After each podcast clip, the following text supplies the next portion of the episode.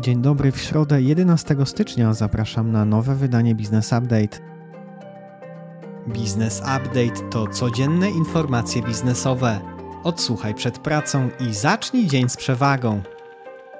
Na wczorajszej sesji na GPW WIG20 rósł ponad 1% do 1900 prawie 40 punktów. Szeroki rynek rósł też około 1%. Podobne wzrosty odnotowały indeksy akcyjne w Stanach, w Europie bez większych zmian. Na rynku ropy widzimy stabilizację cen. W środę rano za euro płacimy 4,69, a za dolara 4,37. Gospodarka i makroekonomia. Do września zeszłego roku w Polsce zarejestrowano 3600 spółek z kapitałem ukraińskim oraz 10200 jednoosobowych działalności gospodarczych założonych przez osoby z Ukrainy, z których 41% były założone przez kobiety. 66% ankietowanych będzie kontynuowało działalność w Polsce, niezależnie od sytuacji na Ukrainie. Polskie Ministerstwo Spraw Zagranicznych podało, że zwróciło się do amerykańskiego kongresu o wsparcie przy uzyskaniu reparacji od Niemiec. Wiadomości z Unii Europejskiej. Europejski Bank Centralny przewiduje, że wzrost płac będzie w nadchodzących kwartałach bardzo duży, co wzmocni argumenty za dalszymi podwyżkami stóp procentowych. Wzrost płac to kluczowy wskaźnik kierunku, w którym zmierza inflacja. Eurostat poinformował, że stopa bezrobocia w strefie euro pozostała w listopadzie ubiegłego roku na rekordowo niskim poziomie, a liczba osób bez pracy nieco spadła. Stopa bezrobocia w 20 krajach, które obecnie należą do strefy euro, wyniosła 6,5% siły roboczej, tyle samo co miesiąc wcześniej. Jak wynika z ankiety przeprowadzonej przez niemiecki Instytut Ekonomiczny, 4 na 10 niemieckich firm spodziewa się spadku obrotów w tym roku. Winą obarczają wysokie koszty energii, problemy z łańcuchem dostaw i trwający konflikt na Ukrainie.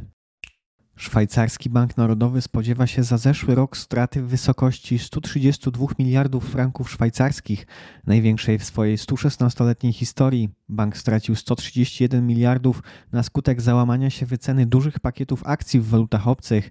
To efekt trwających od 10 lat zakupów mających osłabić franka. W rezultacie instytucja nie wspomoże budżetu państwa. Naukowcy donoszą, że ziemska warstwa ozonowa stopniowo regeneruje się, jest na dobrej drodze do odbudowy w ciągu najbliższych 40 lat. Jest to skutkiem wycofania docierających do niej niebezpiecznych chemikaliów, co stanowi realizację podpisanego w 1987 roku protokołu montrealskiego. Informacje biznesowe. Bank BNP Paribas poinformował, że od soboty 14 stycznia zawiesza udzielanie kredytów hipotecznych ze zmiennym oprocentowaniem opartym o WIBOR. Wcześniej na podobny krok zdecydował się ING Bank Śląski. Windykator Kruk zainwestował w ostatnim kwartale ubiegłego roku 961 milionów złotych w wierzytelności o łącznym nominale prawie 6 miliardów złotych. W całym zeszłym roku było to 2 miliardy 300 milionów złotych w portfele wierzytelności o nominale prawie 14 miliardów złotych. 90% zakupów dotyczyło portfeli długów detalicznych niezabezpieczonych. Spłaty z portfeli zakupionych przez grupę wyniosły w czwartym kwartale prawie 700 milionów złotych. Było to 16% więcej rok do roku. Netflix ogłosił powstanie Centrum Inżynieryjnego w Warszawie. Serwis planuje w pierwszej kolejności zatrudnić kilkadziesiąt inżynierów, którzy mają pracować nad globalnymi rozwiązaniami w regionalnym biurze w stolicy. InPost dostarczył w ubiegłym roku prawie 745 milionów przesyłek i był to wzrost o 44% rok do roku. W tym roku grupa z nadzieją patrzy zwłaszcza na rynki zagraniczne. Na koniec roku w sieci funkcjonowało 27 393 paczkomaty. W Polsce ich liczba urosła o 17%, a za granicą aż o 120%. Sieć we Francji rozwija się znacznie szybciej niż planowano, co dyktował popyt na usługę. Wiadomości z Europy. Cyberatak na serwery linii lotniczych KLM i Air France. Hakerzy wykradli dane pasażerów takie jak imię i nazwisko, numery telefonów, adresy e-mail, numery Flying Blue, salda punktów i ostatnie transakcje. Spółka Air France KLM zapewnia, że wyciek nie objął numerów kart kredytowych. Fuzje i przejęcia, inwestycje i venture capital. Amerykańska spółka z branży sprzętu fitness i treningów online iFitting kupiła 5% nowo wyemitowanych udziałów Immersion. Inwestycja wyniosła ponad milion dolarów. Warszawska spółka wykorzysta fundusze do dalszego rozwoju autorskich produktów i technologii. Immersion odpowiadał m.in. za produkcję software dla rowerów stacjonarnych z VR Inwestora. Genontech, spółka rozwijająca zaawansowane technologie z dziedziny diagnostyki genetycznej, rozgląda się za inwestorem branżowym. Priorytetem będzie inwestor, który zdecyduje się na zakup spółki lub licencji na całość bądź częściej własności intelektualnej, wycenianej na ponad 190 milionów euro. IP to m.in. 9 patentów i 26 wniosków. Obecna kapitalizacja spółki na New Connect to około 131 milionów złotych. Sprzedaż portalu przeładunkowego w Szczecinie Bulk Cargo przez przedsiębiorcę Bogusława Trzcińskiego do niemieckiego inwestora logistycznego Renus Beteligungen International została zarzucona. Spółka przeładowuje m.in. produkty metalurgiczne i węgiel. Wniosek czekał 3 miesiące na zbadanie w UOKiK, jednak urząd umorzył sprawę ze względu na wycofanie go. Tłem było procedowanie niekorzystnej legislacji w Sejmie mającej utrudnić sprzedaż strategicznego aktywa do zagranicznego inwestora. Wiadomości ze świata. Fundusze private equity coraz częściej inwestują w obszarze badań klinicznych, starając się wykorzystać rosnącą lukę między podażą kapitału na badania kliniczne a liczbą konkurujących o nie leków. Według Evaluate Pharma, firmy badawczej zajmującej się opieką zdrowotną, roczne wydatki na badania i rozwój w sektorze farmaceutycznym na całym świecie wzrosną do 254 miliardów dolarów do 2026 z około 200 w 2020. Johnson Johnson szuka możliwości przejęcia firm, które będą wartościowe dla działań koncernu w zakresie pielęgnacji oczu, robotów chirurgicznych, produktów ortopedycznych i sercowo-naczyniowych. Gigant jest w trakcie wydzielania swojej działalności w zakresie opieki zdrowotnej dla konsumentów pod marką Kenvue, aby skoncentrować się na działalności farmaceutycznej i tej dotyczącej urządzeń medycznych. Akcje chińskich spółek giełdowych, których Ant Group jest głównym akcjonariuszem, wzrosły po ogłoszeniu, że założyciel Ant Jack Ma rezygnuje z kontroli nad fintechowym gigantem. Notowane w Hongkongu akcje należącego do Ma Alibaba wzrosły o ponad 5%. Microsoft rozważa zainwestowanie 10 miliardów dolarów w OpenAI, właściciela ChatGPT. Zainteresowanie firmą zajmującą się sztuczną inteligencją której chatbot olśnił amatorów i ekspertów branżowych, stale rośnie. Podniesienie kapitału wycenia firmy na 29 miliardów dolarów. Prawo i podatki. Zmiana przepisów dotyczących pomocy publicznej. Przedsiębiorca, który w tym roku uzyska decyzję o wsparciu nowej inwestycji, skorzysta ze zwolnienia podatkowego dopiero po jej zakończeniu. Wynika z obowiązującego od 1 stycznia rozporządzenia. Dotychczas pomoc publiczna w tym zakresie przysługiwała począwszy od miesiąca, w którym przedsiębiorcy ponieśli koszty kwalifikowane przedsięwzięcia i trwała aż do wygaśnięcia decyzji o wsparciu lub wyczerpania puli dopuszczalnej pomocy. Rząd przyjął projekt nowelizacji kodeksu pracy. Proponowane przepisy wprowadzają m.in. dłuższy urlop rodzicielski, dwa nowe rodzaje urlopu opiekuńczy i z powodu siły wyższej. Z tego tytułu 16 godzin płatne w 50%, możliwość skorzystania z uprawnień elastycznej organizacji pracy przez rodziców dzieci w wieku do 8 lat oraz opiekunów osób wymagających znacznej opieki lub znaczącego wsparcia z poważnych względów medycznych i mieszkających razem z pracownikiem oraz obowiązek uzasadniania wypowiedzenia umowy o pracę na czas nieokreślony.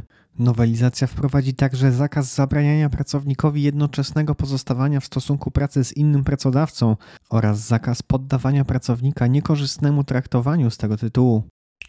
Komisja Zdrowia apeluje o zmiany w prawie farmaceutycznym. Proponuje się wprowadzenie przepisów zezwalających farmaceutom na wystawianie pacjentom recept przeciwko grypie, co umożliwi im uzyskanie w aptece pełnopłatnej recepty oraz zaszczepienie się. Receptę na szczepionkę refundowaną nadal będą mogli wystawiać jedynie lekarze. Naczelny Sąd Administracyjny orzekł, że zwrot akcyzy przysługuje nie tylko pierwszym, ale również kolejnym pośrednikom w obrocie wyrobami akcyzowymi, które nabyły te wyroby od pierwszego pośrednika, o ile dysponują oni niezbędnymi dokumentami potwierdzającymi zapłatę akcyzy na terenie kraju oraz innymi dokumentami wymaganymi przez przepisy akcyzowe. Wojewódzki Sąd Administracyjny w Łodzi stwierdził, że niewykorzystywanie nieruchomości przez jej posiadacza do prowadzenia działalności gospodarczej z uwagi na jej stan nie może być podstawą do zastosowania niższej stawki podatku od nieruchomości. Nieruchomość mimo faktycznego jej niewykorzystywania z różnych przyczyn nie przestaje być nieruchomością związaną z prowadzoną działalnością gospodarczą. Wiadomości z Unii Europejskiej. Dom mody Louboutin wygrał przed Trybunałem Sprawiedliwości Unii Europejskiej spór z Amazonem o szpilki z czerwoną podeszwą. Sprawa dotyczyła publikacji reklam szpilek o czerwonych podeszwach łudząco podobnych do tych sprzedawanych przez Louboutina. Zdaniem Trybunału właściciel platformy internetowej umożliwiającej sprzedaż towarów osobom trzecim może być odpowiedzialny za naruszenie przez nich praw do znaków towarowych. Wiadomości ze świata amerykańska Komisja Papierów Wartościowych i Giełd oskarżyła w poniedziałek byłego dyrektora generalnego McDonald's Stevena Easterbrooka o składanie inwestorom fałszywych i wprowadzających w błąd oświadczeń na temat okoliczności jego wypowiedzenia w 2019 roku. SEC nałożył na Easterbrooka pięcioletni zakaz wykonywania funkcji zarządczych oraz karę finansową w wysokości 400 tysięcy dolarów. McDonald's zwolnił Easterbrooka w listopadzie 2019 roku za złą ocenę ocenę sytuacji poprzez nawiązanie relacji z pracownikiem McDonalda. Easterbrook nie ujawnił jednak wówczas wszystkich innych dodatkowych naruszeń polityki firmy, których się dopuścił, angażując się w nieujawnione relacje także z innymi pracownikami firmy. Dyrektor wykonawczy SEC ocenił, że takie zachowanie narusza podstawowe obowiązki wobec akcjonariuszy, które łamią ich zaufanie. Sąd Najwyższy Stanów Zjednoczonych odrzucił wniosek NSO Group, producenta oprogramowania szpiegowskiego Pegasus, o oddalenie pozwu WhatsApp, spółki należącej do koncernu Meta. WhatsApp oskarżył NSO Group o instalowanie oprogramowania szpiegowskiego Pegasus w jej aplikacji. Przy pomocy Pegasusa można nie tylko podsłuchiwać rozmowy z zainfekowanego smartfona, ale też uzyskać dostęp do przechowywanych w nim innych danych, np. maili, zdjęć czy nagrań wideo oraz do kamery i mikrofonu. Wiadomości rynkowe. Według raportu HICE 89% firm informatycznych przewiduje podwyżki płac w tym roku. Podwyżki rzędu od 10 do 20% przewiduje 47% badanych firm. Według Polskiego Związku Deweloperów spodziewana jest stabilizacja cen mieszkań w tym roku, natomiast liczba nowych inwestycji spadnie o kolejne od 30 do 40% rok do roku. Będzie to około 70 do 80 tysięcy nowych lokali. Ceny cebuli biją rekordy. Polski eksport przeżywa renesans, a Filipińczycy muszą ją przemycać. Słabe plony na świecie, w przeciwieństwie do tych w Polsce, i wojna na Ukrainie przyniosła wzmożony popyt na polską cebulę i wzrost cen. To już wszystkie informacje w dzisiejszym wydaniu podcastu. Dzisiaj sporo więcej informacji w newsletterze oraz wszystkie linki do informacji podanych w podcaście. Na newsletter można zapisać się na businessupdate.pl. Jeżeli uważacie Państwo nasz serwis za pomocny, będziemy wdzięczni za polecanie go dalej. Szczególnie ważne są dla nas lajki na portalach społecznościowych LinkedIn i Facebooku. Ja życzę Państwu owocnej środy i do usłyszenia jutro.